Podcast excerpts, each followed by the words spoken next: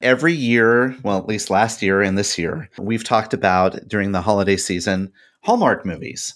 I have a really quick quiz here to find out which Hallmark movie stereotype are you, Reed? Are you Oh. ready to answer these short questions? Yeah. Where would you most want to be stranded? In a small, idyllic town, at the airport, at a ski resort, in a big city, or you don't want to be stranded at all? Small town. Which profession would you like to try? Baker, real estate agent, florist, travel agent, or innkeeper? Mm, florist. Pick a romantic accoutrement chocolate, champagne, caviar, roses, or hot cocoa. Hot cocoa. Pick your favorite flower because you wanted to be a florist tulip, sunflower, daisy, rose, or orchid.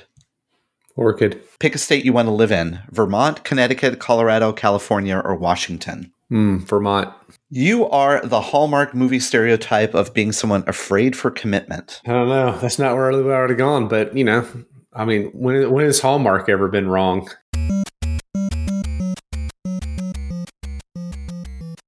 Welcome to Touchpoint, a podcast dedicated to discussions on digital marketing and digital patient engagement strategies for hospitals, health systems, and physicians' practices. In this podcast, we'll dive deep into a variety of topics on the digital tools, solutions, strategies, and processes that are impacting our industry today. We hope to share a lot of great information with you and have fun along the way.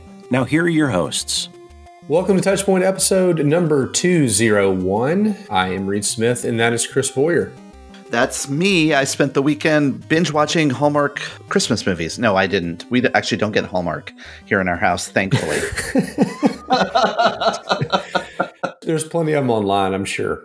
Well, here we are back to start the next 200 episodes. Um, if you didn't listen to episode 200, it was a, it was a lot of fun. Go back and check it out. And again, we certainly appreciate all the support and feedback that we got. Certainly appreciate everyone uh, supporting us along this journey. Episode 201, we're going to talk a little bit about online education. But before we do, I did want to give a plug for the website, touchpoint.health the weekly email, the TPS report, which you can sign up for on the aforementioned website. And also on said website, you can find out more about other shows on this network. I think we're actually close to somewhere around 20 shows now, all kinds of topics, all kinds of hosts. So be sure to go check that out. Touchpoint.health, rate, review, subscribe wherever you happen to be listening or streaming. And I look forward to talking a little bit more at the end of the show about some of the episodes coming up here at the end of the year. But before we jump into today, we're going to take a quick pause and we'll be right back.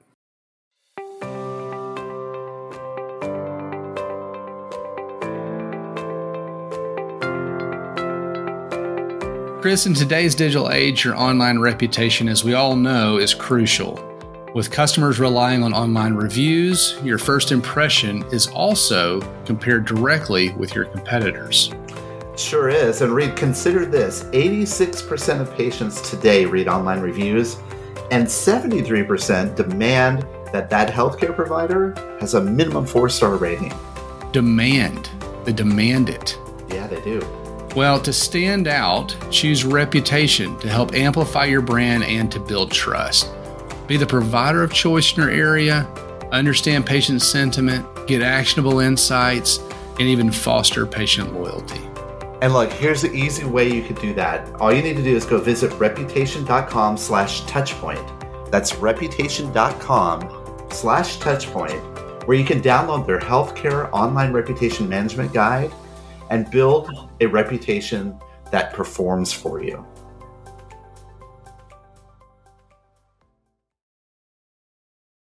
So recently, I had a conversation with someone that works in higher education, and they were talking about the challenges that higher education has been going through this year. And I know, Reed, you and I have been talking about also throughout the course of this podcast, we've had a couple of episodes around medical education and how those changes are occurring too. So, Mhm. figured it might be a good time for us to kind of revisit that topic, particularly when we're looking back now over this very difficult year and uh, talk about the impact of that on online medical education and also like clinical education, you know, CMEs, CNEs, and things like that. As a parent of a couple of school age kids, I don't have to look very far to see online education happening. and it's happened in a variety of ways, you know, a little bit of a hybrid model, certainly, and even dedicated when they've been quarantined, which has happened a time or two. And so I've been able to kind of see realistically kind of how that works and where some of the pluses and minuses may be. But we'll, we'll get more into that. The first article you found here uh, is actually from Inside Higher Ed. And it's teaching and learning after COVID 19 what better place to start than people that are pretty well doing it consistently that used to be in person or at least predominantly in person. I will say I did do my MBA, oh gosh, a lot of years ago now, almost 15 years ago, online, you know, as an executive MBA. And so it was all online at the time, which was uh, fairly cutting edge. But, you know, I, I see now more and more as people are looking at like completing either MBAs or other kind of, you know, alternate types of, of learning or accreditations or whatever, online seems to be a way. And there's a whole cottage industry that's been created, which is just dedicated to that, which are not necessarily developed or, or created within higher ed when we think about traditional higher ed being these campuses across the country, so to speak. This article is really focusing on the overall online education for higher education. We thought it might be good to use that as sort of grounding to talk about how that will impact what happens in our industry itself. The author puts forward three predictions on how our post pandemic, as he calls it, pedagogy will be altered across the higher ed ecosystem. Pedagogy, is that something on a charcuterie board? Is that a type of cheese? Wasn't sure. Anyway, uh, so yeah, so let's let's look at these these three predictions, if you will. The first one he points out is blended learning will dramatically increase. Well, I just, I mean, I said that just now with even my kids, and they're not in higher ed. I mean, they're they're in grade school, middle school, that kind of thing a couple of points he, he, he references that quality online learning programs are high input operations requiring both time to develop and significant investment to, to run. And I think that's right. You know, I mean, I think, you know, we even saw this with, with telehealth and, and virtual care, right? You flip to the easiest thing, Teams, Slack, Zoom, WebEx type platforms for care delivery, even. And that's probably what a lot of people will do initially to create education because it allows you to put someone in front of someone else in, in a virtual setting. But to do it in the right way, certainly it does require a lot of investment you know, around virtual instruction, for example, and, and, you think about things where like, you know, you need to be able to answer a question in those types of things, right? So it's like, how do you do that in a virtual sense? Yeah, you know, and this year really proves it, right? What we did from virtual learning, we did it out of necessity. And mm-hmm, because we mm-hmm. moved so quickly, what we basically replicated was the in classroom learning on a virtual setting, right? So put the instructor in front of a bunch of students that are on Zoom, so to speak. The f- biggest future benefits of virtual instruction will come after professors and students return to their physical classrooms because they're going to have a much more widely shared understanding of digital mediums for education. And really, these are being complementary, not substitutes, for that face to face learning environment. I mean, why do you have to be there? I mean, don't get me wrong. So, and this goes back to you can't teach everybody the same way, but some people function better like in that classroom environment, right? Like they need the camaraderie, they need to be around people. There's other people like I, I did just fine online. My son does just fine online. My daughter does better in person. Obviously, people learn in very different ways, but we'll see this hybrid increase. He ends the prediction here by saying precious classroom time will be just that, right? It'll be like dedicated space where you do things less of sitting and listening to a lecture, which you can do online, and more for productively utilized for discussions, debates, guided practices, grand rounds in our space, right? You know, things that need more of a hands on learning, labs, that sort of thing. What's the second point that he brings up here, Reed? Online education will be a strategic priority at every institution. Like I said, I did my, my MBA on, online, and, and you see some of the leading organizations and institutions around the country providing online opportunities. I get targeted ads from like MIT and Harvard, different places about, you know, be a data scientist in 20 weeks or, or whatever, right? Like some of that kind of stuff. So, you know, there are certain people doing those types of things on these certificate based courses. And, but now we'll see, and, and he points out that there'll be very few colleges and universities left that, that aren't doing anything the future of this is that I'm sure leaders, and again, there's it's just very analogous to, to hospitals and healthcare systems and, and, providers, I guess I should say, around virtual care. There'll be very few that don't have that virtual care option, and this will be top of mind as we've talked about digital and those types of things as they think about how we provide care, you know, this is going to be top of mind in planning and budgeting and innovation and investment and all those types of things. Well, on the higher ed side and on the education side of the equation, there'll be very few. He talks about, you know, presidents and provosts and deans and trustees and all those types of things that won't be focused on this. And they'll have to bring their aptitude up to a certain level of really understanding what this means and what the opportunity is, both for not just the education side, but revenue and, and just new business models, quite honestly. Well, and often in higher ed that you describe, like MIT, Harvard, Yale, et cetera, that have these online programs, they're disjointed from the traditional in learning, right? They're they're like even developed separately. The curriculum might be related, but developed separately by different people. Decentralized and distributed online course development and student support functions will be centralized. So now these departments, it could be the School of Medicine or the School of Law or whatever it might be, they will be developing programs that are for both mediums rather than have this like separate online education department over here that kind of, you know, pulls curriculum and repurposes it for revenue generation purposes. We're talking about now a unified approach across all campuses a heady prediction, right, for what the future will be. But the point here is to integrate this into academic leadership structures for really resiliency for the future state. Because we, you know, the, the pandemic has done one thing for us. It's created this world where we're not sure if in the future we're going to have to go back to a hybrid learning model. The final prediction that, that he talks about is that all these organizations are going to start rethinking what their existing and potential online uh, program management partnerships uh, will look like. And so, obviously, there's there's a big play in this space, like there is anything around technology providers. And I think a lot of these organizations have even outsourced or just put their brand on a platform or an opportunity or something like that. It's not it's not truly part of the organization. So much like you were just talking about, different people even creating the curriculum. Well, sometimes it's even it's even people outside the organization. And so I think a lot of this is going to be rethought, you know, on how how that's done and you know who's involved and how much of it they own and that kind of thing. Yeah, I also wonder if this is going to extend past our physical borders of the United States, right? if this suddenly allows us to develop partnerships with multiple academic centers across the world, so to speak, where you get the best minds that are maybe affiliated through an online program with some higher Ivy League schools and so to speak, you know, that model has already been built Mm-hmm. But it's again been built in a very kind of disjointed, separate sort of way. Now we're talking about this more of an integrated into the overall higher ed experience. And, you know, naturally in our minds, we think about how does that kind of all fit and impact the industry that we're in, which is healthcare, education, CMEs, etc. So why don't we do this, Reed? After the break, why don't we come back and talk a little bit about the impacts of that on our industry, and then the role of new technologies that could really greatly facilitate this in healthcare education. Coming soon from Greystone, Bowstring, and Touchpoint Media, live from HCIC, a new podcast that brings you front row access to the latest innovative strategies that are shaping tomorrow's healthcare industry. In this 12 part series, as recorded live at the Healthcare Internet Conference, we'll hear from industry experts such as Paul Matson of the Cleveland Clinic, Kathy Smith of Roper St. Francis Healthcare, David Feinberg from Mount Sinai Health System, Rose Glenn from Michigan Medicine, and many others.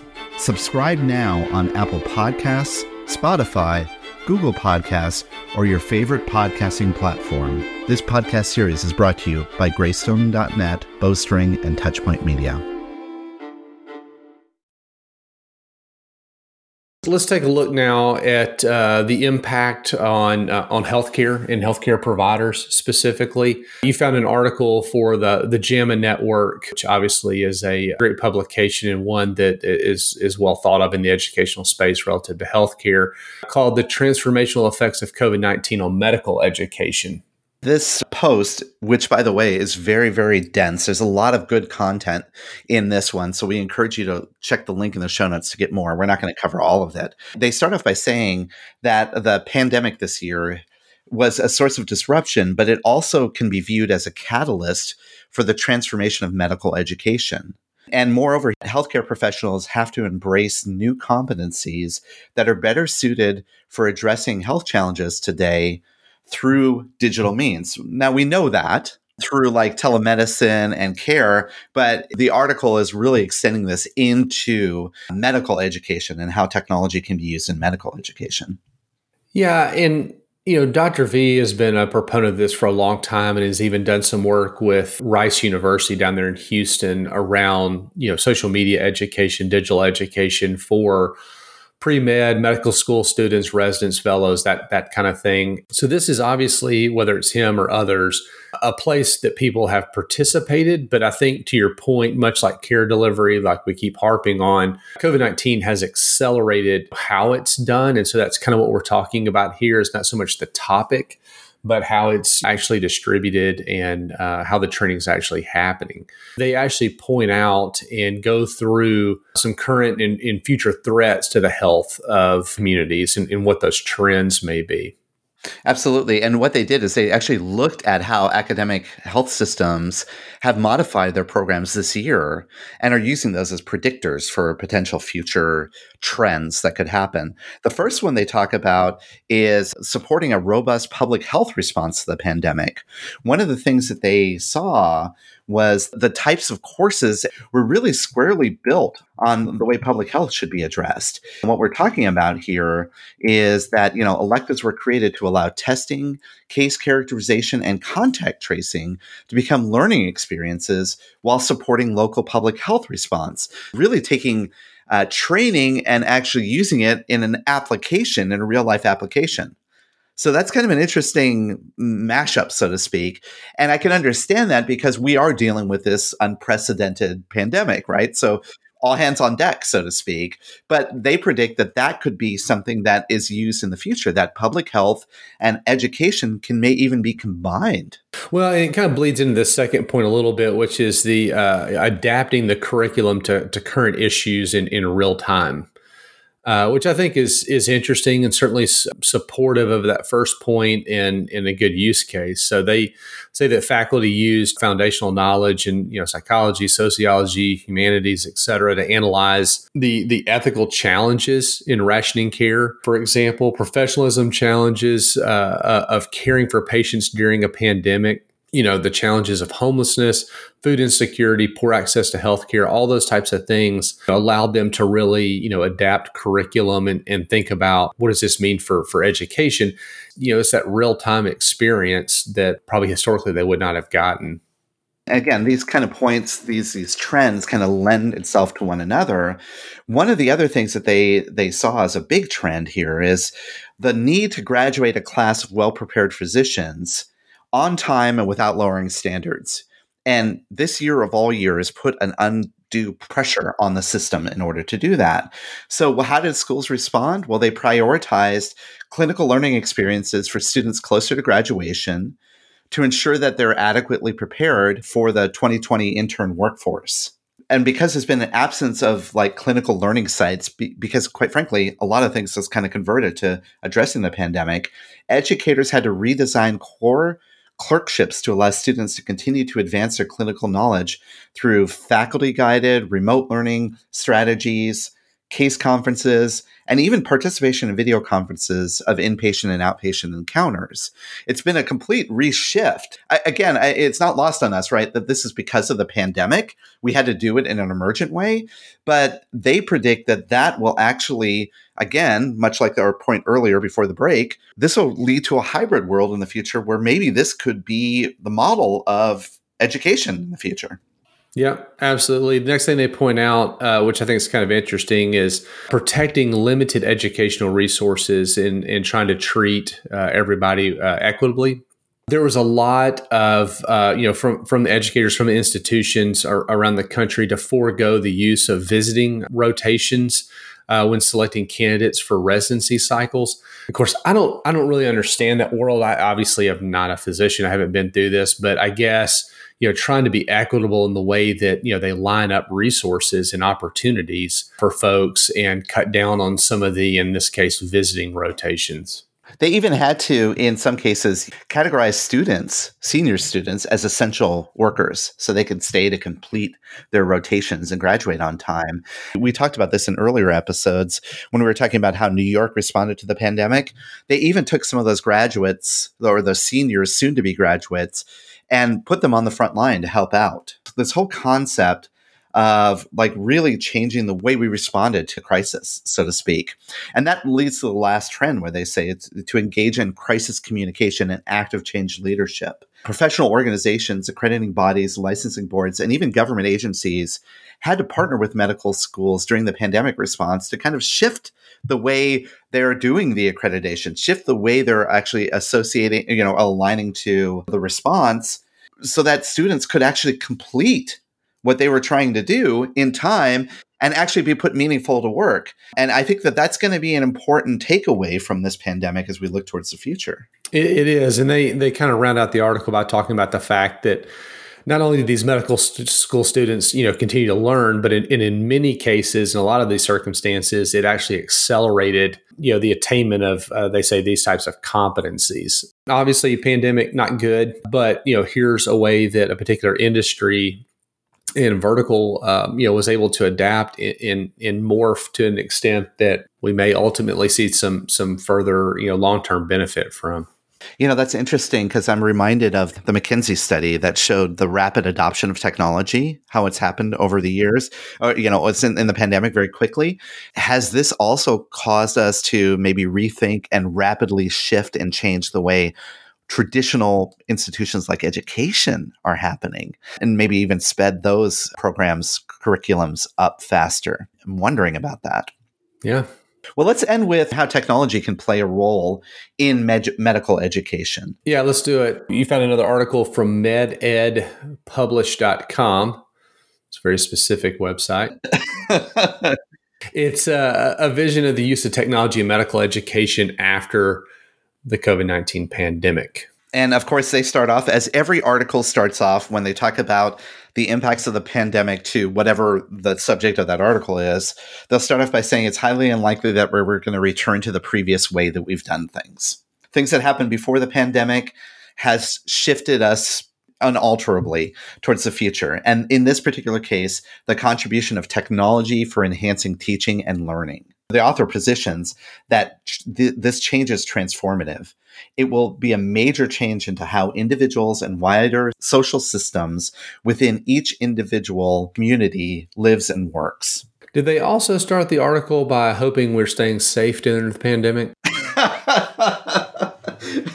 they should. I, I, think that should go hand in hand, right? Yeah, that's how every email and LinkedIn message I get starts. So I was just curious.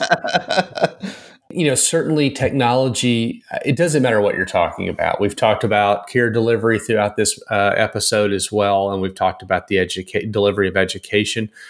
So if we're delivering information, it, it, sounds to me like, you know, obviously technology certainly uh, is playing a big role and will continue to play a bigger role. And they talk about at the present time that the process of transformation in the increased use of technology in medical education is within its early phases uh, what appears to be rapid and progressive individual and collective acceptance, commitment to the use of technology to enhance teaching and learning, they say.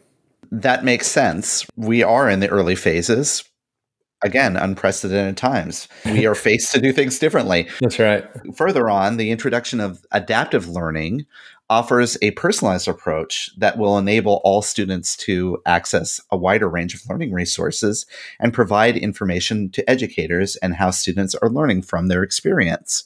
Okay, when we say the term adaptive learning, you know what that means, Reed. Now we're talking about artificial intelligence. Oh, adaptive learning. I like that. Because now we're using technology to help us adapt future learnings based on how the individual is responding to curriculum. So let's dive into the two main things that he actually pulls out as being these transformative technologies. The application of artificial intelligence. It's interesting, right? I mean, we've talked about this a lot. They say creates quote unquote thinking machines to provide learning content and assessments that can adapt interactively uh, with students using text and voice. That's pretty cool. Is that good as a person, uh, a live in person class with an instructor and that kind of thing? I don't know, probably over time. I mean, that's how that works, right? Through, you know, AI, it's getting better over time. So robotic tutors, they even point out that are adaptive to problem solving. Wow. Robotic tutors. Does that mean like an iPad that's stuck on like a Roomba or something? Like a, bro- a broom handle that like drives around? yeah, probably. No, I don't know. I don't know. But, uh, you know, apparently this has been used uh, alongside, you know, school age kids, you know, to facilitate kind of that self guided, self regulated, they say, learning. That is interesting. And that, you know, that implies that now the educational programs can start to be adaptive to how the individual reacts to it. So if you need more support and you prefer text messages, your educational program will start to embed that sort of technology. The second piece is the part that always feels so science fiction to me, though, Reed. Extended reality providing students with learning experiences that blend physical and virtual elements. And that could be through augmented reality, or a totally virtual immersive experience through virtual reality. That just sounds so pie in the sky, right? It does. Are you sitting in a virtual classroom with, you know, like a desk that squeaks? Like, how does that? but they, they, talk about that the intention certainly is to replicate a real life experience, of course. I mean, that, that's the point of VR, uh, but even AR to some extent a real life experience that can be delivered through headsets, mobile devices, etc. You know, we see this all the time with video gaming, certainly in some other other areas, uh, and it's an emergent trend. Real life experiences such as touch and you know the physical sensations and things like that that make this real. Those haptic experiences or haptic simulations, as as the article describes it, that's kind of weird to me. Does that mean that in the future state you could virtually perform surgery and the way the pressure of your hand on the virtual reality scalpel will react like how it would react when it's doing actual surgery? I mean we already do it right with you know like da vinci and you know the uh, robotic piece of surgery I just wonder then, and maybe we're already doing some of this stuff. I probably should read up on it a little bit, but I mean, if we can do, you know, because I've, I've been around a lot of Da Vinci procedures, for example, and the, you know, the surgeon is still in the room, right? Like he's just over in the corner doing the robotic surgery. You know, I wonder, like, at what point do you see the world renowned leader in fill in the blank and he's not in your town and he's doing the surgery from Palo Alto or Italy or wherever.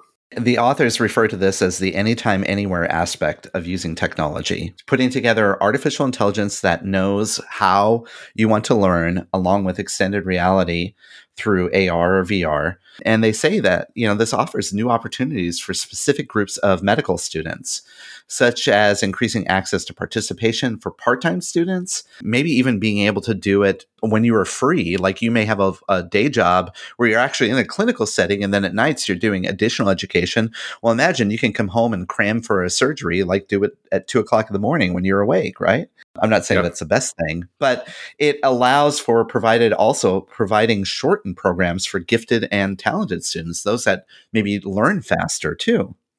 Interesting times and a, a, lot of opportunities, certainly in this day and age, in this day and month, actually, of, of what technology can do in our lives. And this is just one more example. Let's go to another example through an interview that I recently did with Steven Haimowitz, who's the CEO of Health Course and also a company called Real CME. And as you can imagine from the title of Real CME, uh, he spends a lot of time working with organizations, with healthcare organizations, developing CME, CNE, and even patient education programs through online platforms. And he has a, a, clinical background, but he also is very well adept to all the different types of learning styles that can occur. And he and I talked about the intersection of using all of these now digital channels in which we can do education to create the future CME programs. It's an interesting interview. So let's listen to that after the break.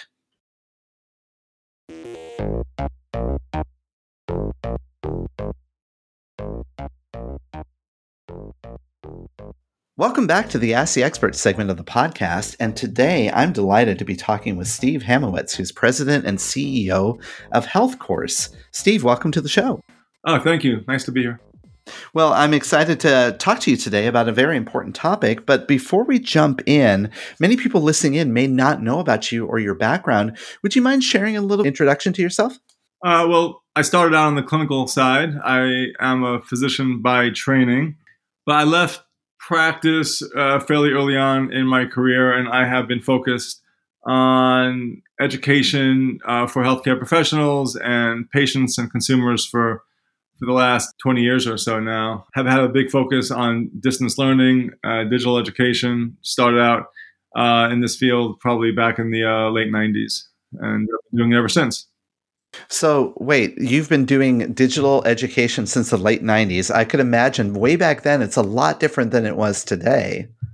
Yeah, it, it's it, really has. My, my first, uh, the first company that I started uh, back in the late 90s was actually uh, very heavily focused on healthcare professional video uh, production and bringing uh, kind of uh, leading experts to the uh, patients and consumers. And back then, I, I, remember how difficult it was for people to have it when they have dial-up connections and things like that. And, uh, and video was so new to the internet. Of course, you know now it's it's quite different. But we still have always had a very strong focus on I'm bringing quality education to the professional, to the consumer, doing it in different ways. For the last uh, dozen years now, my focus really has been on technology, and we're more of an educational technology uh, focused uh, company as compared to a content company. So our focus really has kind of merged into uh, into uh, software and development, and we work with uh, providers and and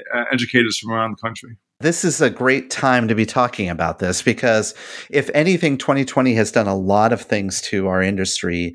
But the one of the biggest changes uh, that I've noticed is that from a perspective or, or, perception I should say of digital and using digital tools and technology to, to be introduced into the into the whole spectrum of the healthcare space digital has really advanced and matured over the last year even though it really hasn't it's just the perception has advanced and matured over the last year. Before the pandemic hit, everybody did have their phones and they did have the ability to communicate with one another.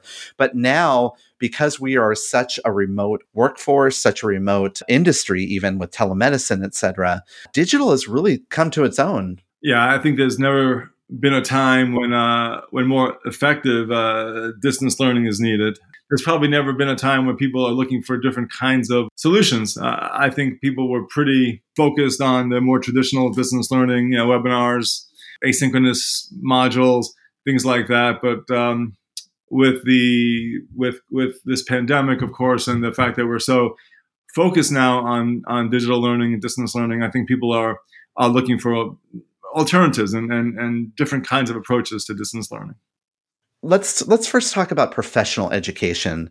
Uh, cme cne sort of that that professional discourse. One of the things that i've noticed is that a lot of healthcare professionals in the past they traditionally kind of sought in person ways to uh, get that that knowledge, that training. It may be through grand rounds. It may have been through attending uh, lectures, attending courses on universities, those sorts of things. What have you seen over your time working in this space? How has that shifted? Where are the trends heading in that in that regard?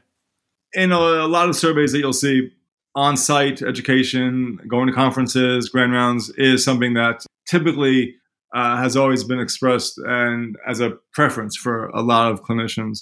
But the constraints of their of their budgets and their time have really also have led to a big focus on on digital learning because it's just it's more efficient from a from a, cost and time perspective. So uh, I think that the preference to exchange ideas with peers is always there, and it's always the way that uh, clinicians learn and the way that they uh, you know share ideas is the most effective way to kind of get them to uh, uh to you know uh, engage at a higher level of cognition. but uh, the fact is that with the constraints that we see over the last you know, ten years now, the ability to do all that travel and to you know have those large budgets to attend conferences is is, is definitely limited, which is why people have uh, you know, focus more on uh, on digital learning as an alternative and as an option uh, for those who can't who can't do those travels. Well, I think an advancement too of just you know having the smartphone or having computers that now have the ability to very quickly be able to uh, provide these video delivery networks to even do you know synchronous video communication with multiple people across the world. Frankly, has facilitated that as well. Oh yeah, absolutely. And I think that you know, when people think of distance learning and digital education, probably the most common thing they think about is a webinar, is an online webinar. And those are extremely popular right now, uh, and they have been. The issue with them right now is that there's so much of their lives being, you know, taking place across Zoom calls and Zoom uh, meetings that now a bit of a concern that they're being overwhelmed by these kind of opportunities. And, and this is something that we have to think about. I, I, always remind people that that healthcare providers are are are extremely um, busy right now because they're they're dealing with a with a you know even if they're not directly dealing with uh, with COVID, they're dealing with the impact of it peripherally, and things are just have to be kept in mind about the the amount of time that people have and the amount of availability and the fact that they're having to deal with some really pretty key issues right now in their in their own professional lives, but also at home. I mean, they're dealing with the same things that the rest of us are dealing with, with kids kids you know schooling from home and and and and, and having a you know virtual classroom. So I mean, the, everyone is dealing with scheduling issues and, and things like that. So I just remind people about the level of burnout that you had in the community uh, before COVID, and the fact that you were seeing you know really disturbing levels of uh, burnout and and very low levels of job satisfaction and and uh, their joy at work levels were really kind of a, you know reaching a, a, very low level over the last few years. People were leaving the profession. Uh, physicians, nurses, you know, both having those kinds of uh, uh, data very easily found in, in the literature. So when you think about the effect of this pandemic and adding to that those um, uh, you know anxieties and concerns and stresses in their lives, we just have to think about how much time they really have, how much interest they have right now in participating in these things. What's going to drive participation and what's going to drive engagement when you're dealing with so much right now in both professional and personal lives. Well, what are some of those things? I mean, I, I, obviously in my mind, I think about, yeah, I have Zoom fatigue. Obviously, I think everyone does, right? And these video conferences and in, in the place of meetings, that there is a lot to be desired from those kinds of interactions. But, but I also see though that in my free time, if you know whatever free time I do have, and I'm not a, a, healthcare professional, I do consume a lot of content through other screens, like you know Netflix and other things. Do you see that this is expre- is kind of rolling over into the healthcare education space as well? Well, I think that there is definitely a role for both synchronous and asynchronous learning, and I think that uh, there's definitely going to be a consumption of content that is both more traditional video based content. But I think that we, this is the time, I believe. And I think that we had to go here anyway, but I think COVID and this pandemic is kind of like accelerating the process. But I think that the majority of content that they were consuming was what has been done in the more traditional format where you have a speaker, you have an expert, he or she is speaking, and they're observing and they're listening. Or if they're taking a module, it's an asynchronous module. They're they're they're reading something or they're watching something and they're and they're you know answering a, a couple of questions and it's done and they're doing that on their own time. And once it's completed, it's done and and, and they move on to some, to something else. So I think that the cons- consumption of this kind of content will continue, but I do feel and I and I see it happening that there's got to be other kinds of components added to that experience to uh, maintain a level of engagement that we that are necessary because we we obviously have to keep educating healthcare professionals. There's a lot of new information out there. Things are changing drastically, of course, and and and this pandemic will drive uh, further changes, of course, both from a process standpoint as well as a clinical standpoint. So, you know, education right now is is absolutely pivotal, but we just have to kind of consider other models besides just passive viewing and asynchronous cases or or videos or modules that they may take. And I think that we're kind of seeing more of a uh, I mean, we're we're kind of big fans of the more of a constructivist learning uh, model, where the teacher's role is more of a of a of a guide and as a facilitator, and there's not always this expert driven approach where we believe a lot more in knowledge sharing, and it goes back to your discussion earlier about the idea of why people like going to conferences. I mean, I think people will tell you if, if you actually read surveys, people like going to conferences not because they have a better viewing of the experts uh, at the microphone, but it's because they can have a more of a chance to talk to their peers.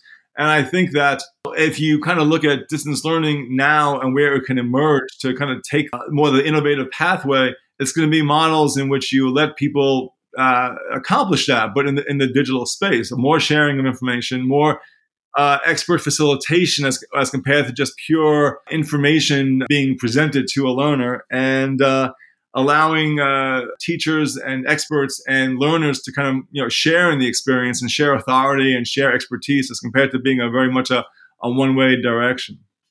What you're describing here sounds like a kind of a robust approach, or, or how should I say it, like a, a more structured approach. This this constructive learning you said, but not everybody is adept to doing that um, with these with with digital. So where do you see that? Is it is there is there a need for a more formalized framework to how to how, how do you you know how do you start to to educate people on how to do this more effectively? Well, I think it starts with a kind of a some some some themes that have to be considered in developing educational initiatives and programs, and also how educators view themselves. I mean, most educators still view themselves as being the people who teach, and uh, as compared to being the you know facilitators of of learning, and understanding that a lot of knowledge occurs because of social interactions compared to just lecturing and this kind of traditional podium speaking. And I think that is one of the most important things. And there's many ways to accomplish that. Some are very structured, some are not. But I think some of the that that theme, as we move into the post-COVID era, and we kind of are gonna, I'm sure, see, of course, more live interactions as uh, uh over the next over the next few years, of course, as we get as we emerge from this. But there still is going to be a very strong focus on distance learning as we as we um, you know in the any time foreseeable future. And I think that that kind of theme and that kind of uh, point of view, as uh, viewing ourselves as curators of knowledge as compared to providers of information, will go a very long way. And then how we do that, there's just so many. There are so many ways. I mean, you know, there's there's there's there's ways to do this uh, in which there's uh, synchronous communication. There's relational uh, approaches where you know you're really trying to establish you know group learning and and some and some digital face-to-face interactions. And there's with the social media skills that are out there right now and with the tools that we have out there right now there's there's many ways to you know, to do this. You know, we've taken an approach to kind of create a more structured environment for small group learning and it allows people to uh, use a curriculum but use it not just hey, here's your list of uh, modules, go take them, and here's a couple of videos to watch. But we actually have designed something where we give people the chance to do some prep work, do some modules on their own, but the intent of getting up to speed and doing some foundational learning so they can participate in a synchronous interaction with their group and really uh, be better uh, contributors and, and actively get involved with that kind of experience. And there's also group task where they each uh, contribute to a portion of a group task. There's ways to do this in a more uh, kind of a casual, uh, you know, fashion, but there's also a way to kind of do it in a more structured way. But the the theme of it is once again, teaching doesn't stop with the information. The learning begins with sharing and making sense of the information and collaborating with peers and discussing it with peers. I mean, that's the theme of any of these kinds of approaches wanted to to actually ask a question, follow on question about social media because I've been involved in social media in healthcare for over a decade now, and um, and there's been a, a, huge push even prior to this pandemic of getting physicians onto social media in a very realistic, uh, you know, and, and, authoritative way, so to speak. One of the byproducts of like Twitter and even some of the the more focused social media platforms that are, are designed for the healthcare professionals, they're using social media in a different way. How do you see social fitting into this role of the new uh, digital education or distance learning? Yeah, that's uh, interesting. So one one really uh, important thing that we have focused on, I, I just want to kind of speak from our, from our own direct experience over the last nine months now since the, uh, we've been you know faced with uh, some of the uh, you know the discontinuation of so much li- live interaction is that what we've offered and what we've encouraged is to let clinicians who are engaged with mentoring uh, small groups to bring these groups together on on their own. So rather than to like you know say, hey, you know, here's uh, thirty or forty people uh, that we've brought together for you via some kind of promotion, and you know, you're now the the mentor of that group. We say, hey, you know what? You have your own LinkedIn network. You have your professional network that you can recruit from why don't you bring your group together? Think about who you would want in your group. Use your social media channels to promote the the fact that you're kind of bringing this group together, and and bring people that you think will optimally benefit for, from this experience. And this way, when they do come together, chances are the people know each other to a certain extent. They're connected in one way or another, and the group is so much more cohesive and the potential for engagement is so much more improved because there's um, there's a connection there already, and they're using their social media to stay connected, and they're using them to uh, the the various social media to bring them together to begin with. So I think that's just a it's just a fundamental difference in how people typically engage because they usually get pulled into learning uh, experiences from some kind of you know email blast or newsletter that they're going to get. But you know, getting getting an invitation from someone that you actually know, or maybe you have worked with in the past, or maybe someone that you trained with, is a really different experience. If you're following someone uh, on LinkedIn or you follow them on Twitter, and all of a sudden they announce, "Hey, we'd love to have some you know uh, people join my group," that's a very different kind of way to recruit people than it is to get a just a kind of an anonymous email from a, um, a publishing site. Well, now we've been talking about professional education in the space, but you also work with organizations on uh, doing patient education. So, how do you see what the trends that are going on in the professional education space? Are they impacting how you also work with organizations on patients or potential patients? We've started getting involved with patient education. I mean, historically, we were involved with a lot of patient education and uh, more more traditional content focused development and and and distributing that content to the right people.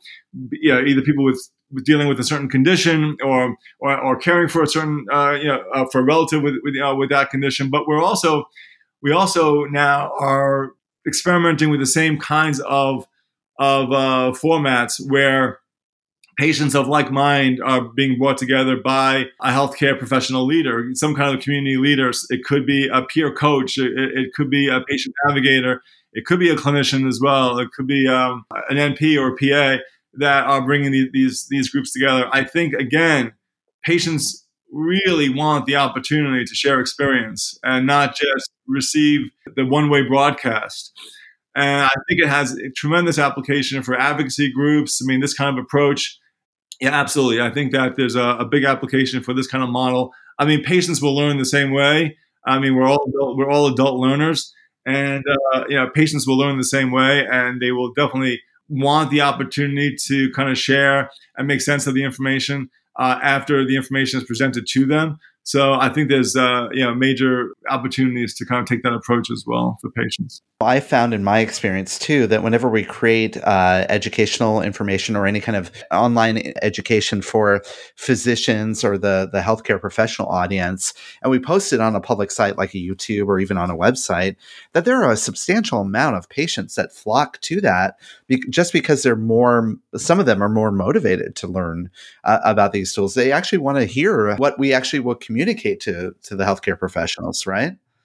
Yeah, I mean, I, I think we're going to see uh, when it comes to patient education, it's been done in such a traditional way for so many years now. I, I really believe that we're going to see a shift in that, uh, you know, in, on the patient side as well, because um, traditional patient education is very encyclopedic.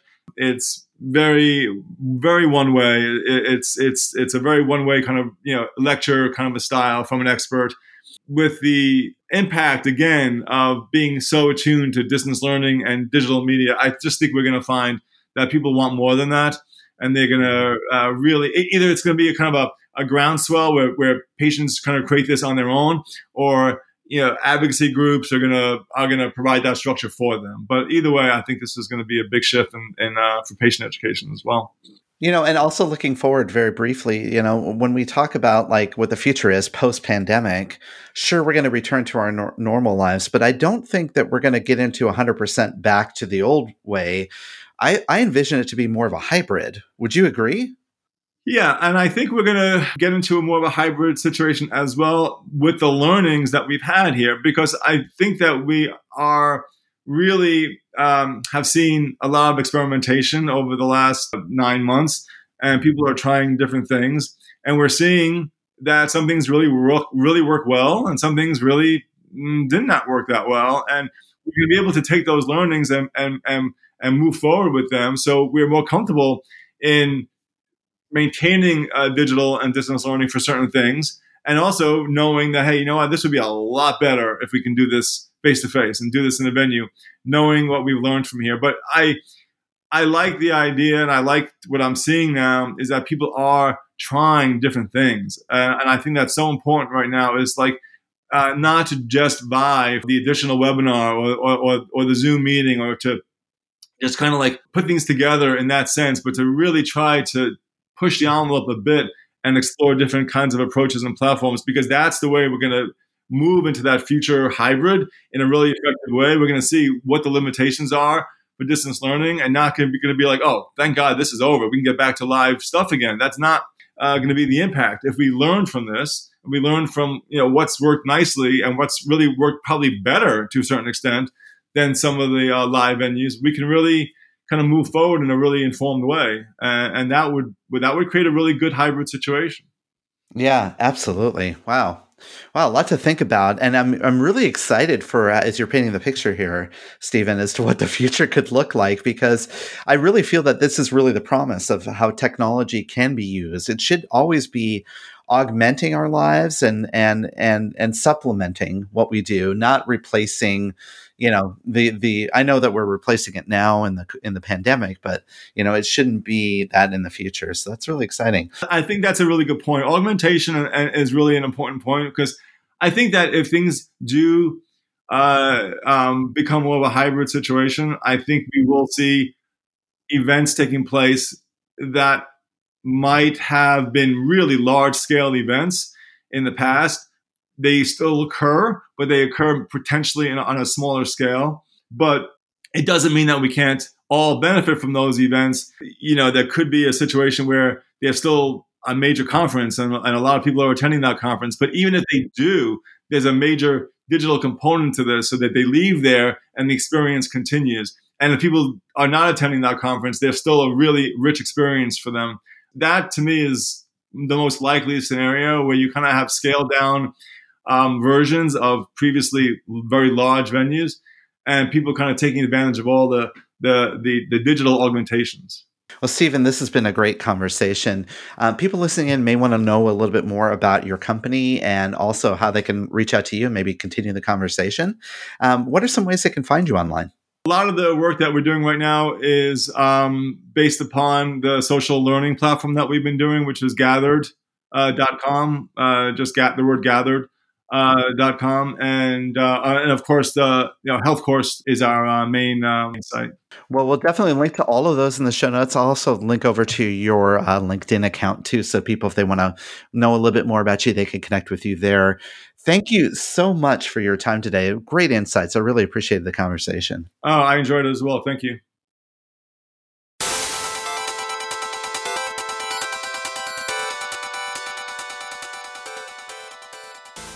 Special thanks to Steven. Thanks for uh, coming on the show, talking a little bit about education and more specifically online CME and uh, real time education. It's a uh, it's an interesting place, and I'm sure we'll continue to see more of it. There's all kinds of great uh, use cases or benefits or reasons to to use it. I guess I should say. So thanks for thanks for coming on. Let's see what is left this year. I believe I've still got an upcoming uh, webinar with uh, our friends over at Binary Fountain, so you can uh, check that out in the TPS report. Again, that's the weekly email that comes out. Uh, you can sign up over on our website touchpoint.health to uh, to get that. Let's let's do some recommendations. Okay, Reed, I'll start today uh, in the spirit of the season. My wife and I made a conscious decision this year to try to avoid shopping at large big box retailers, right? I, don't get me wrong, Amazon is still very convenient. Target, mm-hmm. we're in mm-hmm. Minnesota, Target's very convenient. Arguably, Target is local for us here in Minnesota.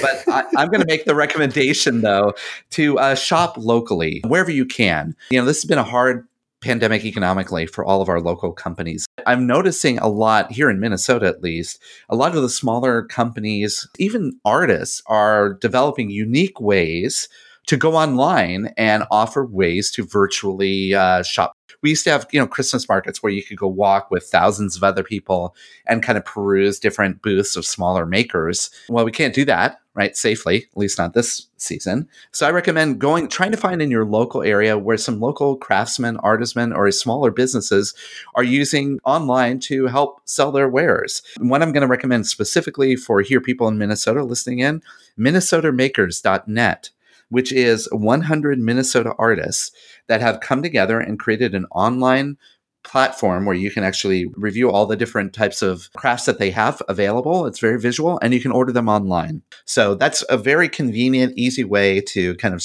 keep your money local, so to speak. And that's going to be my recommendation. Nice. Very, very good. I'm recommending uh, guitar strings. Got several guitars between my son and I, and found some that I, I, like. You know, it's it's hard, especially with an acoustic uh, guitar. There's well, I guess any guitar. There's a million options certainly, uh, but I've kind of honed in and like the uh, D'Addario strings. This is light gauge. Sometimes I'll do medium, but these are light gauge phosphor bronze. Uh, they're warm, bright, balanced tone. It says it right here on the box. Anyway, you can get a set of three of these. They're not terribly expensive, especially if they corrode or you like to switch them out, you know, a fair amount. So it uh, has a corrosion barrier sleeve. So there you go. Wow. There you go. Yeah. yeah. Very helpful. Yes, yes, very helpful. And I'm staring at them. I need to put them on said guitars. But anyway, do that soon enough. Cool. Well, another great episode, number 201 in the books. Thanks again for all the support. Touchpoint.health is the website. Rate, review, subscribe wherever you happen to be listening to us uh, or streaming, if you will. We'd love to have that support certainly on those platforms, and we'd love to have the support by the way of word of mouth. Tell somebody uh, that you work with, maybe a colleague in the industry, uh, about the show. We would certainly appreciate uh, the advocacy. Uh, we'd love to hear from you. Uh, so, Twitter, LinkedIn, probably the best way to track us down. And I uh, would love to hear about topics that you're interested in, guests we should interview, things like that. So, we're coming up on uh, the end of the year. Look for um, kind of our end of year survey. Uh, I actually need to kick that out here pretty quick. And got a lot of fun stuff coming up. So, for Chris Boyer, I'm Reed Smith, and we'll see you next week. This has been a Touchpoint Media production. To learn more about this show and others like it, please visit us online at touchpoint.health.